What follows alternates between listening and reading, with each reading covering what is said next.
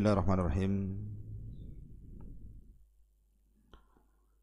Assalamualaikum warahmatullahi wabarakatuh Alhamdulillah wassalatu wassalamu ala rasulillah Wa ala alihi wa sahbihi wa mawalah wa la hawla wa la quwata illa billahi wa ba'du Qala Allah azza wa jal ya ayuhalladhina amanu taqullaha haqqa tuqatih ولا تموتن إلا وأنتم مسلمون أما بعد Ma'asyiral muslimin yang dimuliakan Allah Subhanahu wa taala, pembahasan di pagi hari ini kita akan membahas kemana tempat kembali bayi-bayi orang kafir ataupun musyrik ketika mereka diwafatkan. Apakah bayi-bayi orang-orang kafir dan musyrik ini Allah masukkan ke sorga? Atau mengikuti nasib ayahnya dimasukkan ke neraka? Inilah yang kita akan bahas. Di mana nasib anak-anak bayi itu di akhirat. Ma'asyurah muslimin yang dimuliakan Allah subhanahu wa ta'ala. Ketika Nabi sallallahu alaihi wasallam dimi'rajkan Allah Subhanahu wa taala. Dari hadis Samurah radhiyallahu an. Kita tahu bahwa Nabi sallallahu alaihi wasallam berjumpa dengan banyak para nabi. Nabi sallallahu alaihi wasallam berjumpa dengan Adam. Kemudian Nabi sallallahu alaihi wasallam berjumpa dengan Nabi Allah Yahya dan juga Isa. Kemudian Nabi berjumpa dengan Nabi Allah Idris kemudian berjumpa dengan Harun dengan Musa kemudian juga berjumpa dengan Nabi Ibrahim alaihi salatu wassalam.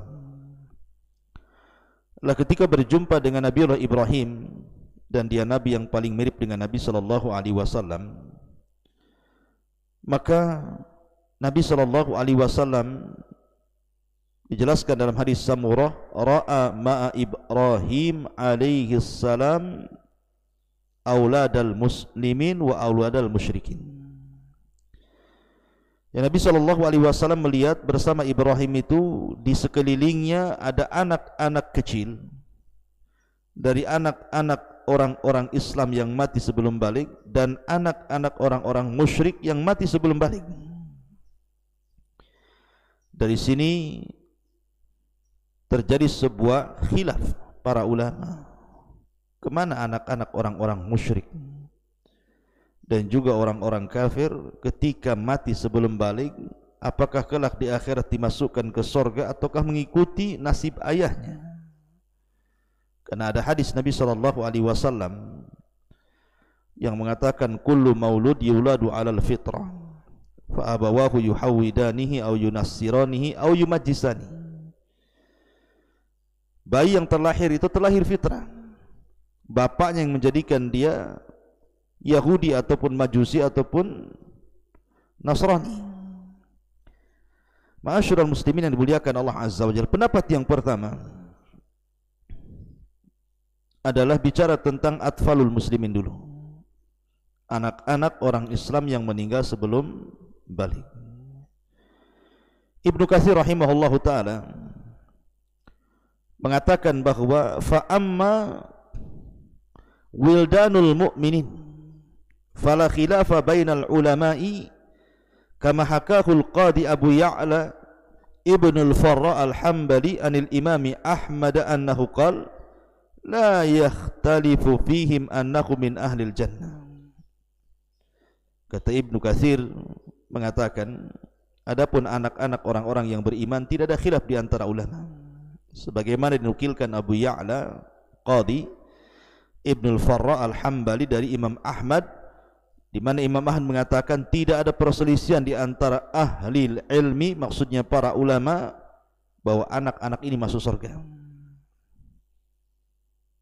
La ikhtilafa fihim dalam riwayat tidak ada ikhtilaf kata Imam Ahmad tentang kedudukan mereka Bahkan Imam Nawawi juga mengomentari ajma'a man yu'tad bihi min ulama'il muslimin ala anna man mata min atfalil muslimina fahuwa min ahlil jannah. Li'annahu laysa mukallafa sepakat dari ulama yang diperhitungkan dari ulama-ulama kaum muslimin tentang pendapat bahawa siapapun yang meninggal dari anak-anak kaum muslimin maka dia termasuk ahlil jannah. Karena memang belum mukallaf belum dibebani syariat. Itu disebutkan dalam sarah muslim. Kemudian Al-Qurtubi mengatakan inna kaula annahum fil jannah huwa qaulul aksar. Dan perkataan bahwa mereka anak-anak kecil itu di sorga maksudnya anak kecil kaum muslimin adalah pendapat jumhur mayoritas para ulama. Ma'asyiral muslimin yang dimuliakan Allah Azza wa Jalla Pembahasan yang kedua ini yang kita akan bahas. Lalu anak-anak orang-orang kafir, anak-anak orang-orang musyrik, kemana kembali mereka?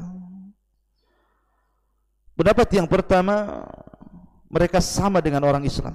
Anak-anak orang Islam masuk surga, mereka juga masuk surga. Alasannya karena belum ada dosa. Ada juga yang mengatakan mereka diletakkan di A'raf, tempat di antara surga dan neraka. Walaupun terakhir mereka akan dimasukkan ke dalam surga dan ini sebagaimana yang nukilkan oleh Ibnu Abdul Bar dalam kitabnya At-Tamhid. Dalilnya hadis Samurah. Tadi seperti yang dikisahkan bahawa Rasul berjumpa dengan Jibril. Eh apa Nabi SAW berjumpa dengan Ibrahim. Kemudian di sekeliling Ibrahim itu ada anak-anak kaum muslimin dan juga ada anak-anak orang-orang musyrik. Artinya mereka masuk surga. Ma'asyiral muslimin yang dimuliakan Allah Azza wa Jalla.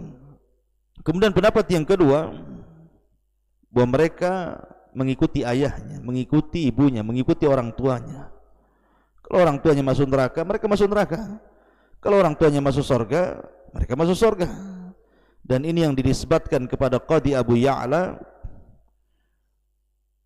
sebagaimana yang disebutkan dalam kitab Hasyiah Ibn Al-Qayyim terhadap Sunan Abi Dawud. Dalilnya adalah hadis Salamah Ibn Qais Al-Asjai. Dia mengatakan ataitu ana wa akhi an-nabiy sallallahu alaihi wasallam. Aku pernah mendatangi nabi aku dan dan saudariku dan apa saudaraku. Fakulna kemudian kami katakan inna ummana matat fil jahiliyah. Rasul ibu kami meninggal di zaman jahiliyah. Dan ibu kami ini tuqri'ul dhaifa. Suka menghormati tetangga. Wa talsilur rahim. Suka menyambung silaturahim.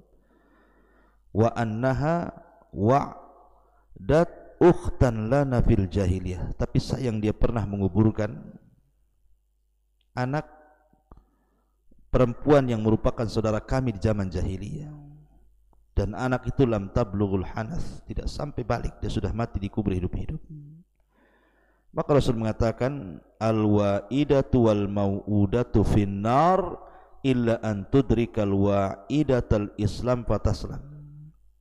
Maka orang yang membunuh bayi itu dan bayi itu di neraka kecuali bayi itu hidup dan menemui Islam dan dia masuk Islam Nah, hadis ini dihasankan oleh Al-Hafidh Ibn Kathir dalam tafsirnya. Kemudian juga diterima oleh Ibn Abdul Bar dalam kitab At-Tamhid. Dan ada hadis-hadis yang menguatnya tapi sebagiannya dhaif. Artinya dari sini berpendapat mereka tetap masuk neraka. Kemudian yang ketiga tawakuf. Tidak mengatakan mereka di sorga. Tidak pula mengatakan di neraka dan ini pendapat Hamad ibn Zaid Hamad ibn Salamah ibn Mubarak Ishaq ibn Rahawi. Kemudian mengambil dalil dari Abdullah ibn Abbas ketika ditanya tentang orang-orang anak-anak orang-orang musyrik. Maka mereka Abdullah bin Abbas mengatakan Allahu a'lam bima kanu amilin. Allah yang tahu terhadap apa yang mereka lakukan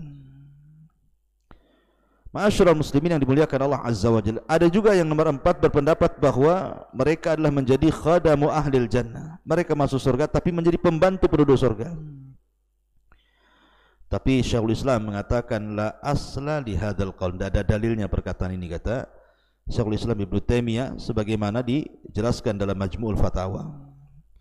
Kemudian yang nomor lima dan ini pendapat yang mungkin cukup kuat gitu ya yang terakhir annahum yum, yumtahanuna fil akhirah. Mereka akan diberikan ujian di akhirat. Wa man ata Allah dakhala al jannah wa man asa dakhala nar.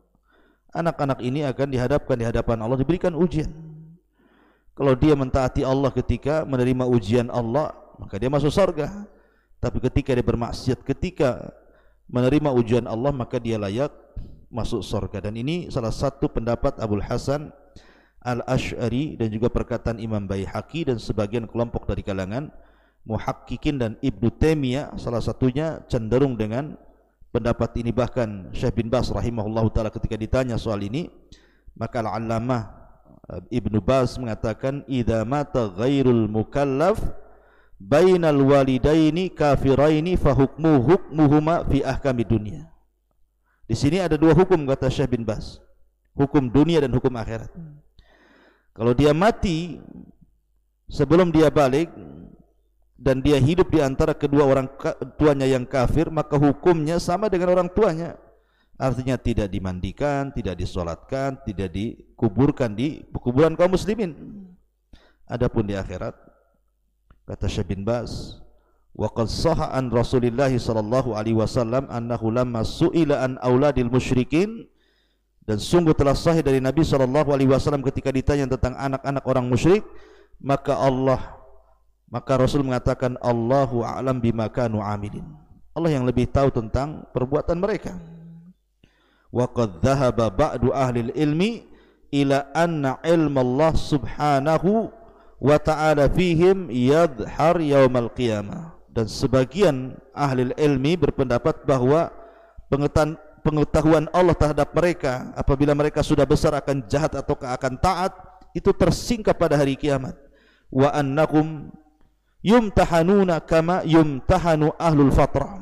Dan mereka akan diuji sebagaimana ahlul fatrah kelompok yang hidup di antara zaman Nabi. Artinya Nabi yang dulu sudah enggak ada Nabi yang akan datang belum muncul maka disebut ahlul fatrah maka mereka akan diuji kalau mereka lulus dengan mentaati Allah mereka masuk surga kalau mereka tidak lulus dan bermaksiat kepada Allah maka mereka masuk neraka. Maka dari sini pendapat yang kuat mereka akan diuji. Wallahu alam bisawab assalamualaikum warahmatullahi wabarakatuh